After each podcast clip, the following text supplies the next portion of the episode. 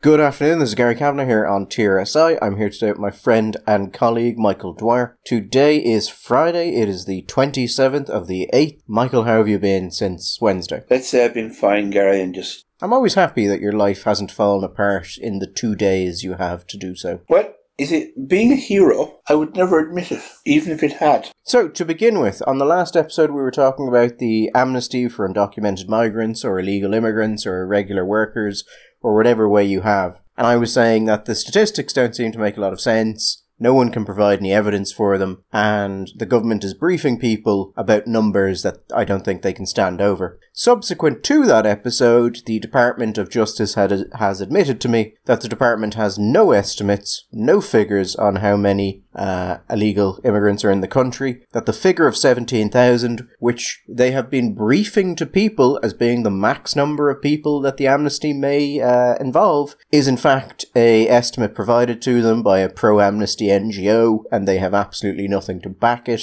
and there is no cap on the amnesty scheme. So effectively, the government didn't do the basic due diligence to try and work out how many of these people might actually be available. No, oh, oh, oh, oh, no, no, no, no, no. That's not. No, no. Sorry, that's no. I have to get. I have to come in there. No, no. That's the government very carefully has avoided knowing how many people this will apply to, and they will have gone to a lot of effort, Gary, a lot of effort to make sure that that's happened. Imagine yourself a passionate supporter of a sporting club endeavour type situation and they're paying in one of their larger and more important game match situations. And you don't want to know because you want to see the match and enjoy it as if it were live, but you can't see it live. And the efforts that you will go to to go around, you'll have your cover your ears in situations where you might hear la la la, and you'll avoid people desperately that might possibly let slip the the government in much the same fashion have put their fingers in their ears, they have la la la, they have avoided being in the presence of anybody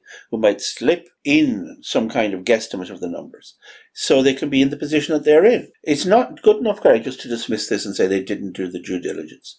They have been very diligent, carefully avoiding any kind of information or knowledge base that they could later be accused of. Yeah, what I found quite interesting about this story is that the recent statements by the two ministers involved don't directly reference the 17,000 figure, but all of the reporting of it references that figure. Almost like Michael, they were briefing people on that figure, but didn't want it directly attributed to themselves. Almost like that, Gary. It's uncanny, but that's obviously not, not, not what happened. No, obviously that's not what happened here. But yes, so the government has uh, has announced an amnesty for illegal immigrants. No, no, no, no. It has announced a regularization of a series of individuals, and it should be very clear. Because if he was to announce an amnesty, again, geez, you're not on good form this morning, Gary. An amnesty would be illegal under European law. Well, you know, Michael, that's a good point because I did ask the department about that. Uh, that exact issue. Well, weirdly enough, there's a question of whether it would be illegal or whether or not we've just signed up to non binding things, which mean we shouldn't do it. But what they said, Michael, is this is not a group amnesty, and it's not a mass regularization, because while we will be allowing potentially tens of thousands of people to come forward and apply for this scheme, they will be vetted on a case by case basis, and therefore it is not a mass regularization, but rather a large number of singular regularizations happening under the same policy. Case by case basis. Well, I'll tell you, it's going to be hard on the vets in the country. Gary, question, just speculation more. There's, we'll, we'll, we'll buy pro tem the number 17,000, right? These cases are going to be vetted on an individual case by case basis. Now, do you think that this will, these seven, since there are 17,000, and they're going to be case by case individually vetted. Do you think this process will be finished before the end of the universe or soon after the end of the universe? Well, it's hard to tell, Michael. I mean, the heat death of the universe is coming rapidly for us all. This is true. I think this could take maybe, well, several billion years to do anything. I'm just looking on the basis of how long it takes to deal with the cases of people who have applied for asylum and how long if those people have a certain amount of, you know, sort of fuck off, I'm staying here and it's to them and decide to go through the various appeal processes that are available. You know, how long that that process can take. if you've got 17,000, only 17,000, and you're going to go through each case individually and vet, vet them, Gary, not ju- just check their numbers. Okay, we have you coming in on a ticket, so you've been here for five years. Okay, yeah, that's fine. But vet, Gary, there's a, there's a good, strong, investigative feeling about that word. They do that in spy movies, Gary. Spe- we have you have to vet him. So I'm saying that seventeen thousand people. I have a feeling this could go on a long, long time, and some of these poor bastards are going to end up dead before they have Irish passports. Yeah, Michael, I'm afraid that that appears to be what the department has to do in order to avoid breaching some of these things we signed up on, uh, such as you know the 2008 EU Pact on Asylum and Migration. So, but no, the thing about this, Michael, is it's case by case and therefore not a mass regularization. It's effectively a fractal, if you will. If you look at it from a distance, Because that really helps, Gary. Yeah. That really helps yeah, it, to the listener to understand, is to say it's a fractal. Now all of Irish people go, ah, of course, it's a fractal. it's all coming together. yeah, so if you look at it from a distance, it looks like a mass regularization, and then you can ask, is a mass regularization not just like a mass amnesty? No, if you break it down, it's actually case by case regularizations, perfectly in compliance with everything we've signed up for, and absolutely not an amnesty. And I think that's important to stress. I think what you're saying here, Gary, basically is this cow is very small. Those cows are far away. I did actually find, speaking about how many uh, undocumented migrants are in the country, Eoin Ó Broin, the Sinn Féin TD, And expert on housing. yeah, which actually quite tightly relates with the area of undocumented migration because it has an influence on the housing market. Eoin Ó Broin in 2007 gave an estimate of how many undocumented migrants there were in the Republic, in the Dáil. Yes. His figure was not 17,000, it wasn't even the higher 26,000. His figure was 126,000. It's 109,000 have gone home between then and now. What happened, Gary? I know the crash happened, but then the, the economy picked up again. Were he to still be roughly right, that would be considerably more than the 17,000 the government is talking about. And as we said, they, they've confirmed to me that there's no plans to put a cap on that, which seems weird considering they themselves have said they have no idea how many people could go for it. And you would think it would be terribly embarrassing if 100,000 people went for it after you've told people there's only 17,000 people who could. Aha. But anyway, I just wanted to open by pointing out that we've now got clarification on that, and I hope it's straightforward for everyone. Well, I think I think we have made it straightforward for everyone, and we've done a public service. This is one of those days there you can put your microphone down, going away, have your cup of coffee, feeling you know you've done some good. Yeah, and if you were confused, just sum it up. It's a fractal. It's a fractal, exactly. Some might say it's an Ouroboros. Either of those I think are perfectly acceptable. It's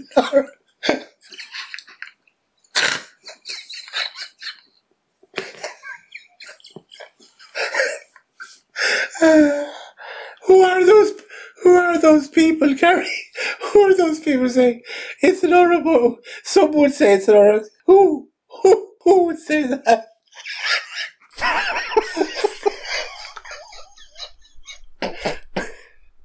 anyway, sorry. Moving on. So, Afghanistan. Not funny. Not funny. We're going to we're going to talk briefly about Afghanistan before moving on to other things because it continues to go horrifically. However, before we get to the horrific news about Afghanistan and about America, I wanted to open just by a mention of a story that's doing the rounds in the Scottish papers and in like the the red tops in uh, in the UK. None of the top tier uh, newspapers have reported it yet, so have a little bit of skepti- skepticism as to the truth of this. However, the headline in The National, which is a big Scottish uh, publisher, is Home Office faces furious backlash over Afghan helpline blunder.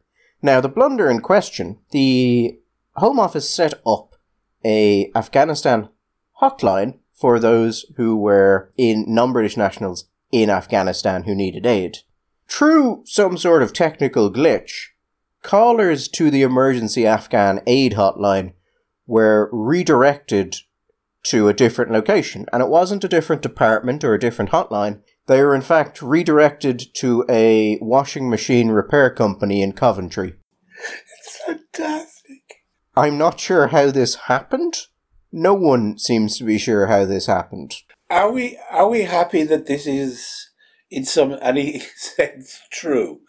Uh, it's it's it's not only reported in the National; it's reported in some a number of the red tops. Now, I'm not actually impugning the accuracy of the reporting in tabloids because very often it's it's actually better than the so-called soi-disant quality papers because they're not bothered going around wield, wielding ideological axes all over the place. The the National has said that the Home Office admitted to them that this had occurred and that it was a technical glitch. Technically, it is a. In fairness, it is a bit of a glitch. The the sort of people who would have been using this hotline would have been, let's say, people who worked with the British in Afghanistan, but were not British citizens themselves. So you know, Afghan translators, aid workers, people who might be viewed by the Taliban as collaborators. So imagine that you've worked with the British for years. The Taliban are coming. Your family is now in danger. But the British offer you a lifeline in this hotline. You call it, and suddenly it's a man in Coventry asking about a tumble dryer. Uh, now, one thing I would uh, also observe here, just from a practical point of view, uh, because I know this from my own experience, that even if you speak a language really well, the telephone is always a challenge. You don't have the facial clues for expression and to, uh, that you would have in a conversation face to face. You can't watch the lips.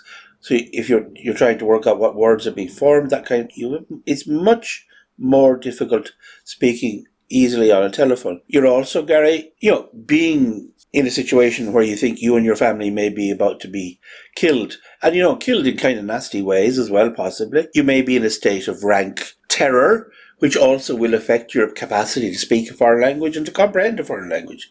So you get on the phone, and you may not have access much to a phone. Maybe you know you don't have and this is not, you may not have that much credit for international cause. I don't know if this was a, a free line or what that was working. Anyway, you get on, you get through, and you get, where was this located? Coventry. Coventry. So in the, you get someone with a nice Midlands accent ask you if you, what, what is it a Hotpoint? because they've been having a lot of trouble with Hotpoints lately. I mean, this is the only question when you hear this story initially is who would have wrote it? I mean, what what skit show? We were talking about this beforehand. What what comedy or comic team would have actually done this as a skit? Because there is that quality about it. The picture, the scene, the the, hor- the horrendously terrified poor bastard in Afghanistan on the phone finally gets through, and you get somebody who wants to fix their washing machine. It's also kind of eh, when you the, the the context of the thing is it's it, it's surreal, but it's very black. You wonder how was this something people realized immediately, or did people end up having like a couple of minutes of a call before realizing suddenly, oh, you're not going to save my family's life. You're a washing machine repairman. And the washing machine being repairman, because the people of Coventry, I'm sure, are decent and warm-hearted people, is there thinking this bloke doesn't want me to fix his washing machine. He wants to, me to get his family out of Kabul and save their lives. And as much as I'd like to do that, it's kind of outside the area of my expertise. Being a washing machine repairman, I just don't have the resources for that sort of move. Not since they closed the airport. I don't know. How do you do this? How is it? I mean, really how also you're right because you're there. You know you're having those conversations with people and because you maybe you think there's a, a, breakdown a little bit you know you missed a word or there's a breakdown in understanding or translation or something. So i'm sure these people have talked to them for a while and realized eventually just having to accept this person is having a different conversation than the conversation i am having. He keeps talking about spin cycles and, and bin noise and drum noise, and, and, and I'm talking about the bastards are coming to get me. They're in the next village. What can I do? And he said, Well, you know, have you been using a lint trap? So there's a, that moment where you think to yourself, Yeah, we're having a different conversation here. But I've never set up tel- an international telephone helpline, Gary, so I don't know if this is something which is easy to do. But it strikes me as kind of hard to do. To actually, I mean, surely it's easier to get it right than to get someone connected with a washing machine repair shop in Coventry. I would have quite liked to see, assuming, as we said, this is true, it's been reported in, I think, three or four newspapers now, and you would assume each of those went to the Home Office about this. But on the assumption it is true, I would have quite liked to have been in the Home Office building when they started getting calls from the media saying that hotline you put together to try and save people's lives is redirecting them to a washing machine repair shop in Coventry. What do you have to say about that? Uh, we're, we're, we're fixing that now. Uh, it shouldn't be doing that. Also, speaking of sketch show, I believe if this was going to appear on any comedy show, it would have been uh, Jam, the Chris Morris sketch show. Um, maybe. I, although I think it's a bit, it's a bit sort of, it's a bit more farce than you'd expect. You'd expect for a jam. I can imagine maybe Harry Hill. I don't know why I'm picking Harry Hill because I'm not actually a fan of Harry Hill's. Or maybe Spike Milligan if you're going to go sort of a classic. Could have gone for like a carry on film, except in the end, everyone gets shot. Yeah, one of the dark carry ons. They didn't do so well. They only made two and then they said no. Let's go back up to carry on the. There you are. Anybody, anybody who's seen carry on up the Khyber, they'd know how to do with Afghanistan. Sending men with kilts. Anyway, But on to the less amusing story. The American uh, response has not been going well, and that was before 12 Marines were killed in a suicide bombing. There was a there was a, a bit of a review of how much equipment the Taliban had gotten, and I believe the valuation currently is what was it to uh, 85 billion? yeah, Uh, apparently, the Taliban are now one of the world's largest owner of Black Hawk helicopters. they. Well, now I haven't count, done the counting, so I'm relying on people in newspapers to do counting for me. They're saying that they have now. They're in the top five world armed forces when it comes to helicopter fleets. Now, this is coming from a Republican congressman, but one who had access to that sort of information. It is a, a rather spectacular list of things the Taliban have been uh, let have. I did like that when this was announced by the Republicans, it was a sort of, and President Biden has given no plans for how he plan for how he no idea of how, how he plans to get this equipment back. And you sort of went, well, that's I would assume because you're not getting the equipment back. That seems pretty obvious. I would have thought, you know, you know, take back, you know, you know, it's uh, keepsies, finders keepers. Surely is the is the rule that which would apply in this case. Then it turned out that the Americans were, uh, according to the Americans, relying on the Taliban to protect their people, which is kind of lucky actually that they left them all of that equipment. Sorry, yeah, I, I'm going to need some context here. The the Americans are relying on the Taliban to protect their people, as in American people, or The Pentagon said that they were expecting the Taliban to, in their quote, protect us. there have been suggestions over the last year and more that Joe Biden at times is not working on all of his cognitive cylinders. This didn't come from Joe Biden. That's my point.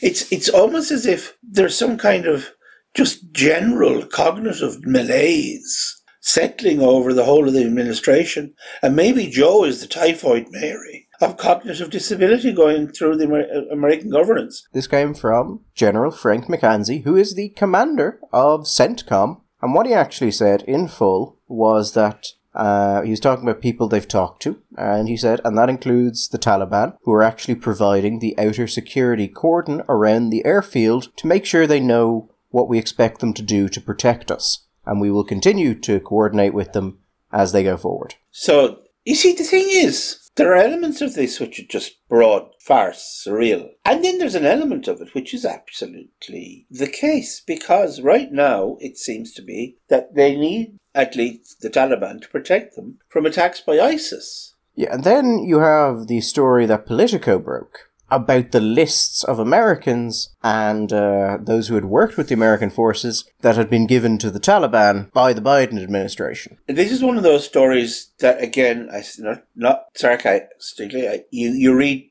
twice, and then you read it again to see that you haven't missed some central salient point. So what the what the actual story was, and this is as Politico reported it, that the White House shared names and addresses and relevant information with the Taliban of Americans and Afghani allies to Americans who they wanted to be let out of the country. And they said they gave them these names because they needed the Taliban to let them into the airport because as the previous quote mentioned, Michael, the Taliban have a security cordon around the airport. So they said they did this because that well, sorry, Politico says they did this to expedite the evacuation of those people from Afghanistan. And well, basically, as they are relying on the Taliban for security, they didn't really have a lot of opportunities to do it. Now, the Biden administration has not formally admitted that they have done this. What they said, though, Michael, when when Biden was asked about this at the uh, on the press conference on Thursday night, he said he was not aware of the military giving the Taliban those names, but it could very well have happened. I'm going to quote this this bit here in full because I think it just you get a flavour of what's going or what's not going on inside the mind. I can't tell you with any certitude that there's actually been a list of names. There may have been, but I know of no circumstance. It doesn't mean that it doesn't exist. That here's the names of 12 people, they're coming, let them through. It could very well have happened. I don't really know.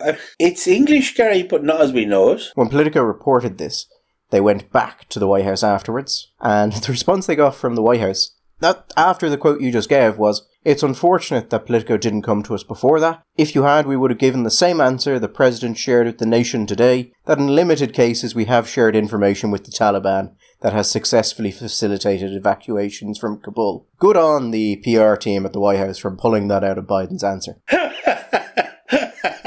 yeah. No, not everybody, not everybody sees the thing in the same positive, sensible kind of a way.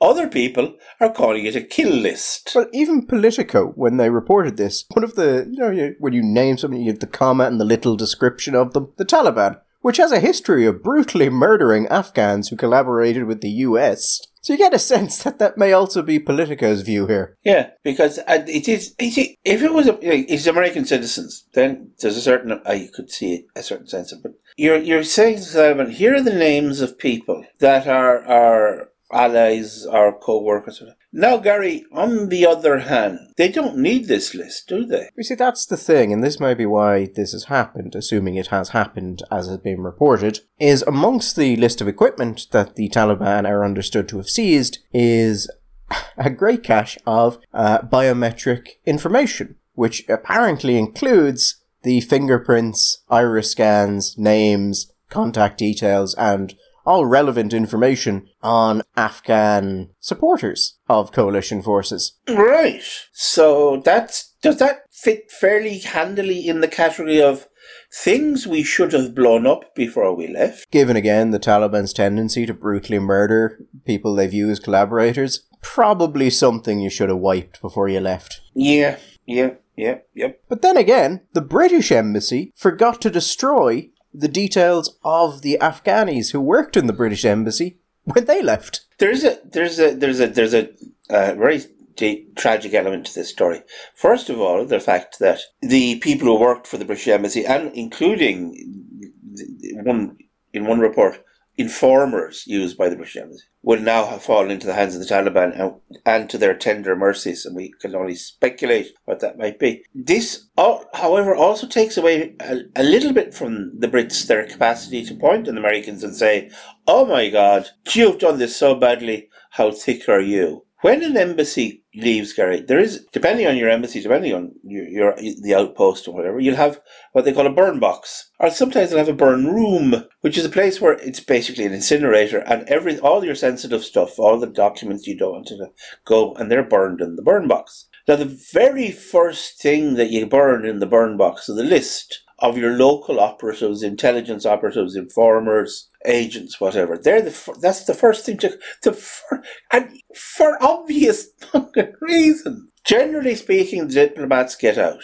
I mean, even in Tehran in '79, eventually they all got out. Well, although I think some people died in the. In, I think some there were fatalities in the taking of the the embassy. But anyway, it's the locals. They're the people who get it in the neck. I mean, literally. It's the first thing you do, and they and they didn't do it. The interesting thing about it is that the story is in the Times, and what happened was there was a reporter from the Times in the embassy as the Taliban took it, and he just started going through documents, and then he found these list of names and numbers, recognized some of them, and just started calling them. And turned out that some of them had been evacuated, but others hadn't been. And then that he passed it on to the Foreign Office, and they agreed to sit on it for 24 hours before reporting it. Foreign Office, as a department in the government in the UK, would traditionally have been seen as the place for the highest of the high flyers, the creme de la creme. They went into the Foreign Office, Foreign and Commonwealth Office. Now, maybe people in the Treasury would dispute that, but that was the, that has historically been the perception. These are the best of the best. What's going on? It's it's not it's not it's it's not it's not much of a mystery whether the Chinese are going to take over the world. If this is the best of the best, and in UK and in the United States, the two great imperial powers the last hundred odd, two hundred odd years, they can't all the, the piss up in, and the brewery Gary that seems to be the obvious example, but they seem to be lacking in you know kind of basic shit. So the Times are not kind to the British Foreign Office in this article. It's pretty damning of it. But one of the interesting points they make is they're talking about the documents that were still there, and they point out that they also didn't destroy any of the CVs they got, or the cover letters. So people who wanted to work with the British, and we're talking, you know, about why they would want to work with the British and how much they wanted to work with the British. Which you might think, Michael, could have some quite damning information from the perspective of the Taliban for people. Well, yeah. And then the you know the Times point out they quote from one of the cover letters, and uh, the phrase they use is uh, these words could now cost him his liberty or his life. Then they ask this question, Michael: Did this thirty-three-year-old from Kabul excellent at German, English, Russian, and Dari, who had applied for an interpreter's job on the back of previous experience working with the Germans in Kunduz, even think that his name, address, and phone number would be effectively supplied to the Taliban by British embassy staff. I mean, can you imagine, though, Gary, right now, if you became aware of this story and you were one of those people, the terror, the genuine, justified terror you would be experiencing, you think, the fucking Brits, they gave they just left this shit for these people. And now you're sitting in your house thinking, what do I do? Do I wait? Do I go? Do I cross my fingers and pray? What the fuck? I mean, nightmarish. Maybe someone reaches out to you and goes, oh, well, there's good news. We've given your name to the Taliban at the airport. Oh, yeah, that would be so.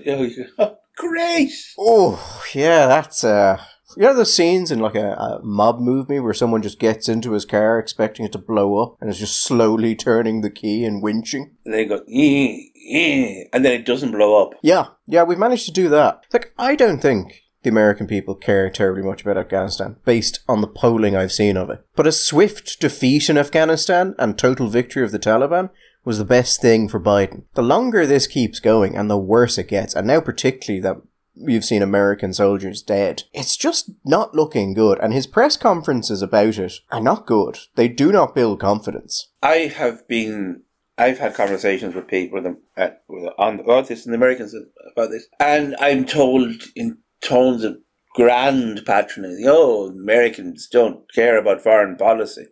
Mm, the already Joe Joe Sixpack doesn't care about foreign policy. That's now the first thing is yeah, because you know Joe Sixpack in London, Dublin, or Bonn cares so much about fucking foreign policy because you know, the American the implication is always that there is something lower and less about the American average voter than there is about any the any other average voter. There, nobody cares about foreign policy. However, this was never going to be once they did it as they did it. This was never going to be a three day story. And the fact is, and people inside the bubble never it seems to me, get this, or at least get this sufficiently. Most people are not paying attention. Most people are not listening to the news with that desperate care that the people inside the, the bubble are. But give them time. Give them time, and eventually, as this story goes and goes and goes, they will start to pay attention. And this isn't a for, this for Americans, and this is, I suppose, the point I want to make. For Americans, I've been talking to some of them, and you've been seeing this a lot on social media. This isn't really, it's not a foreign policy story. They have, all over social media and over their own press, they have these soldiers, vets of Afghanistan, two tours, three tours, whatever, talking about the fact that these men, these women left behind are their friends, their supporters, their allies, their brothers in arms. These were people who laid, who risked their lives and sometimes died in order to help American soldiers. This is, now, the American military is the single most trusted institution in the United States, and is one of the last institutions that has bipartisan support, gets support from left and right and across ethnicities.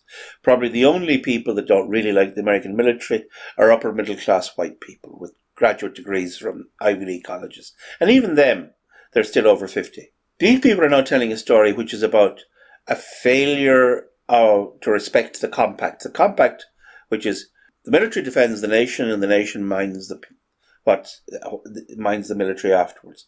And this is a story of betrayal, failure to support American allies. It's a failure to keep your word. It's, it's also a dramatic failure of competence. And Americans value competence very highly.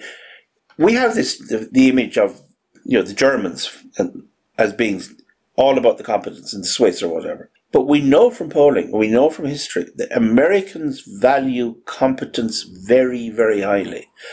And what Biden, this story is going on longer and longer, and more and more people are going to start to pay attention and start to notice two things. Americans have broken their word, they've broken the compact, and this has been grossly incompetent. And that cuts across political divides, Gary, in, in American politics. This has been a shit show.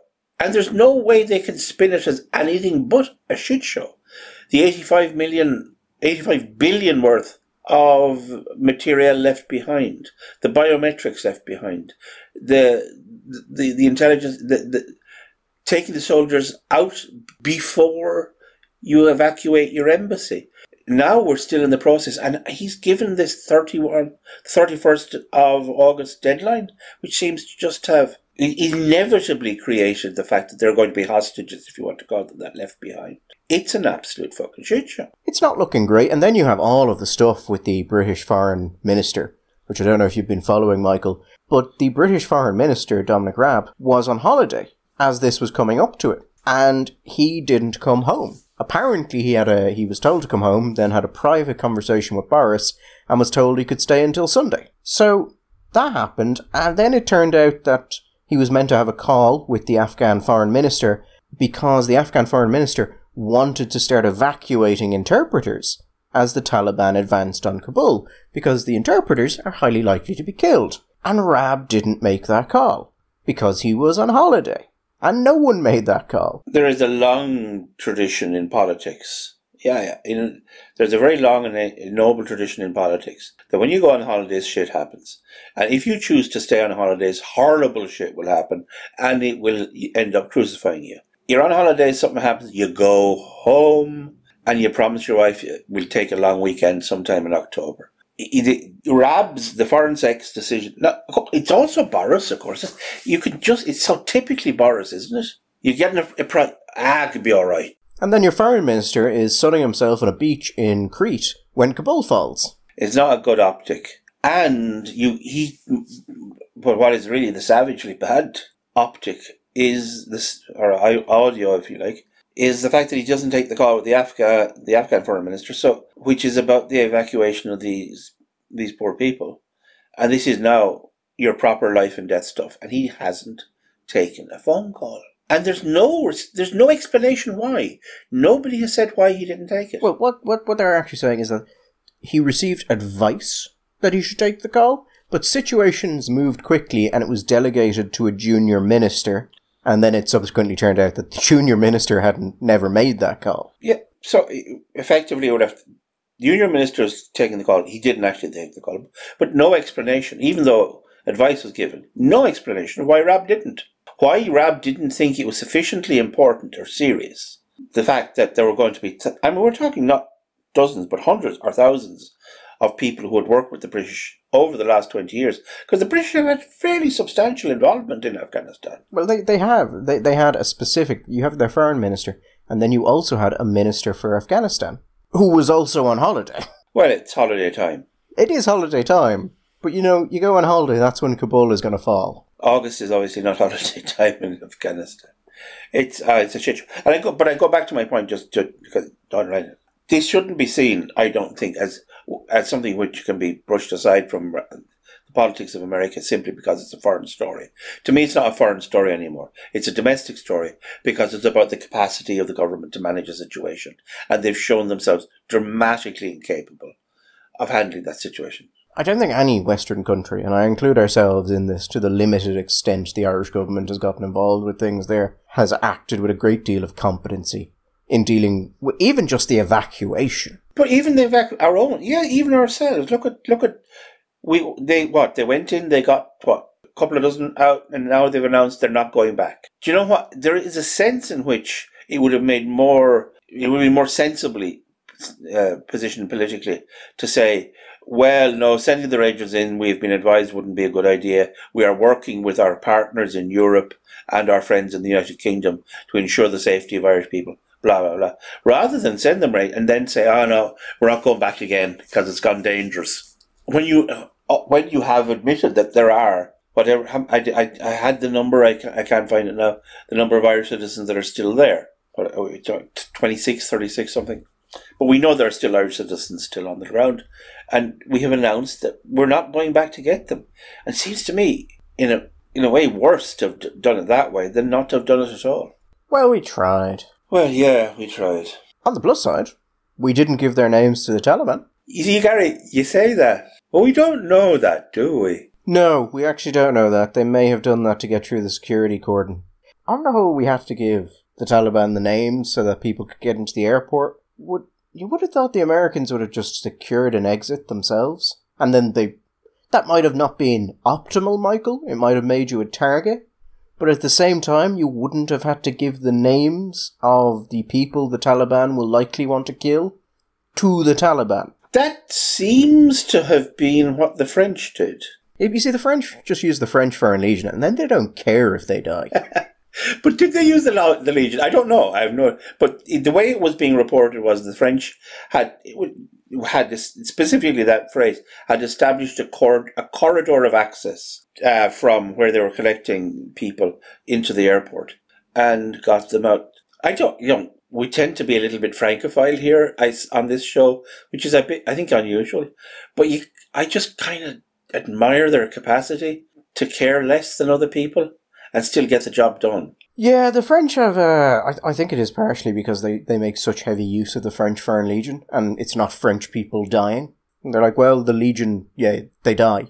That's kind of their job. So, like, suck it up. And they know that at any one stage in the world, there are going to be enough borderline sociopaths running away from something that the French, the, the, the, Legion is never going to run out of people. Ah, the joy of France. So, from that onto another slightly better topic rent controls in Sweden, Michael, or rent controls in New York, or rent controls actually anywhere. Everything you could possibly do to fuck up an, uh, uh, and make a market irrational, they are doing.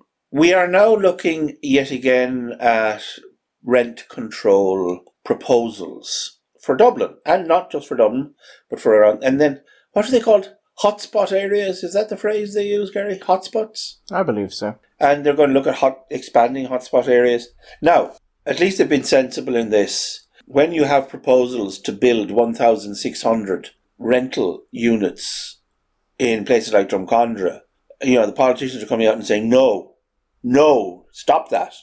Because obviously that would have a very negative effect on the rental market in Dublin and cause rents to go up in a, in a savage way if you go into around building 1,600 rent, rental units, Gary. I don't ask me to explain it, but clever people have told me that was what's happened. Anyway, there was an article in the BBC, the headline of which is Why Rent Control Isn't Working in Sweden. And you know the way we love, all love to point to Sweden for all the good things in life? Because everything in Sweden is fabulous. Healthcare, welfare, state libraries, everything. It's, it, it is the perfect model of the social of the social democratic dream. Although we would point out that since the 90s, they've been pursuing a kind of a fiscal and economic policy which is, shall we say, certainly right of centre. But I thought the interesting thing about this article, Gary, and maybe you could post a link to it afterwards, is that you could substitute the name of any other city that has, in the last 30, and well, the last 100 years, used rent controls. What is, would you guess, he said, what would you say the average wait time for someone who's on the on the house on the housing list in Stockholm? Uh, nine to eighteen years, depending on where they're.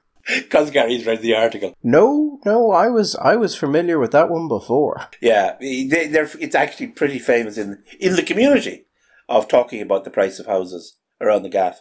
It's nine years. It's nine years for the is is the general, shall we say, the median figure. But if you're going for say a nice area. If you're like looking for D D4, D6, D8 versions in Stockholm, it's up to 18 years to get on the housing list. If you were to allow house prices in in Stockholm just to, to settle at what their their normal rental value would be outside in the private market, the house prices in the centre of Stockholm would probably go up a, a little bit, but not much. uh, rents in the, the suburbs would dramatically decline. So yet again, it's an it's what it is, Gary, is a demonstration that very often these interventions by the state work wonderfully well for the middle classes and for the for the rich, but screw the poor to the wall. And this is a this is a very good example. Anybody who has ever seen anything, say in New York, New York has exactly the same problem with rent control historically, where what it does is somebody gets hold of an apartment finally, and the one thing you do when you get hold of an apartment, Gary, is you never let it go again. You have that forever. And even if you die, you keep it. Because they don't tell the authorities that Granny died, and they come in, they they sub, they keep it, and they sublet it, and they sublet it, and they sublet it. Anybody who ever watched the sitcom Friends will be aware that Monica's apartment originally had been Nana's apartment, and so on and so forth. That it was a beautiful apartment and it was it was rent controlled, so it was ne- you know never let go. One consequence of this, for example, is that people, young people with families, get hold of a four bedroom apartment somewhere, and eventually the kids grow up and they go away, and eventually you've got a ninety year old widower living in a four bedroom apartment, but she's not going anywhere because they don't, and you get this pooling, this clumping effect on the best properties. It also means that the properties that fall outside of it tend to drop in quality and poor, poor and in maintenance levels.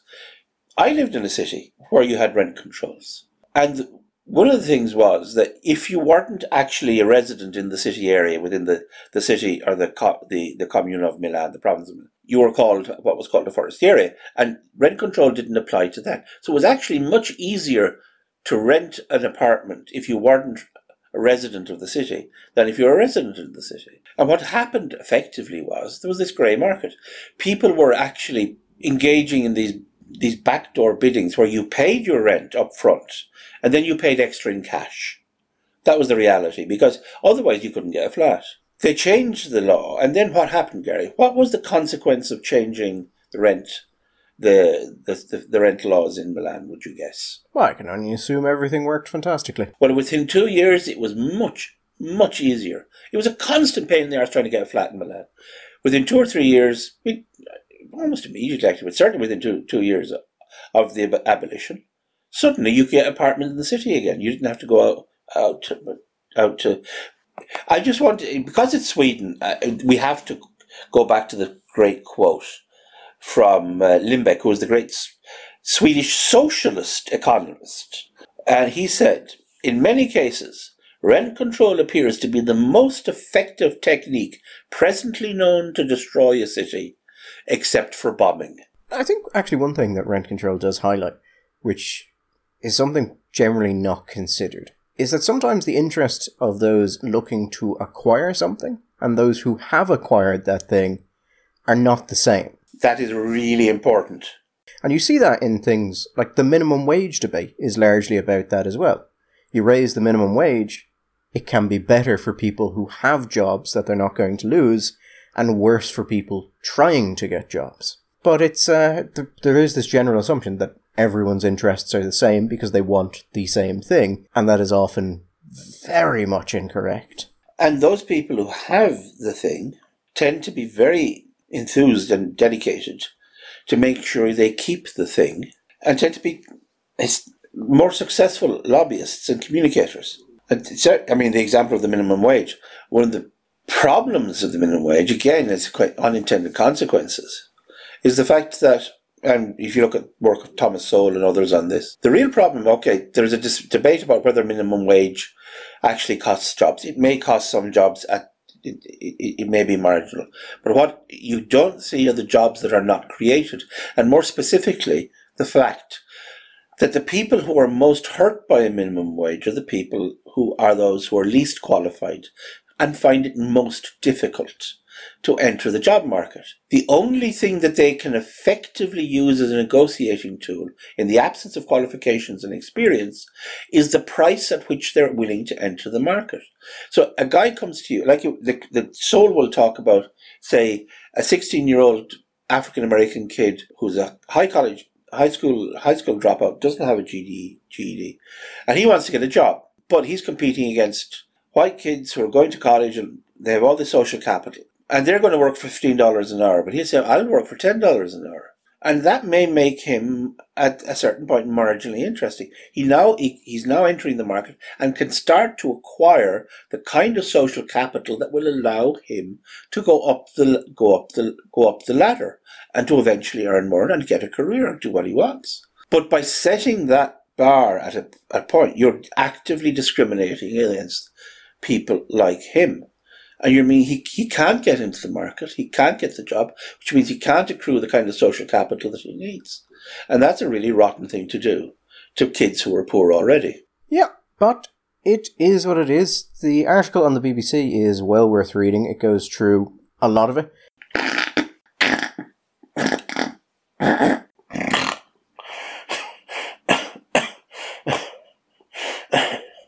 Are you okay? Bastard. Why did you send me that? Just to get that reaction from you.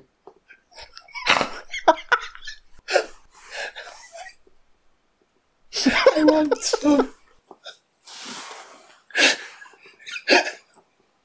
okay. okay. yeah, I think that anybody uh, who's interested should uh, have a read of that because I think it makes a lot of points about the unintended consequences of uh, of rent controls, and I think the people need to be more sophisticated in their understanding of unintended consequences in, in a rate, and also the fact that rent controls have never worked anywhere.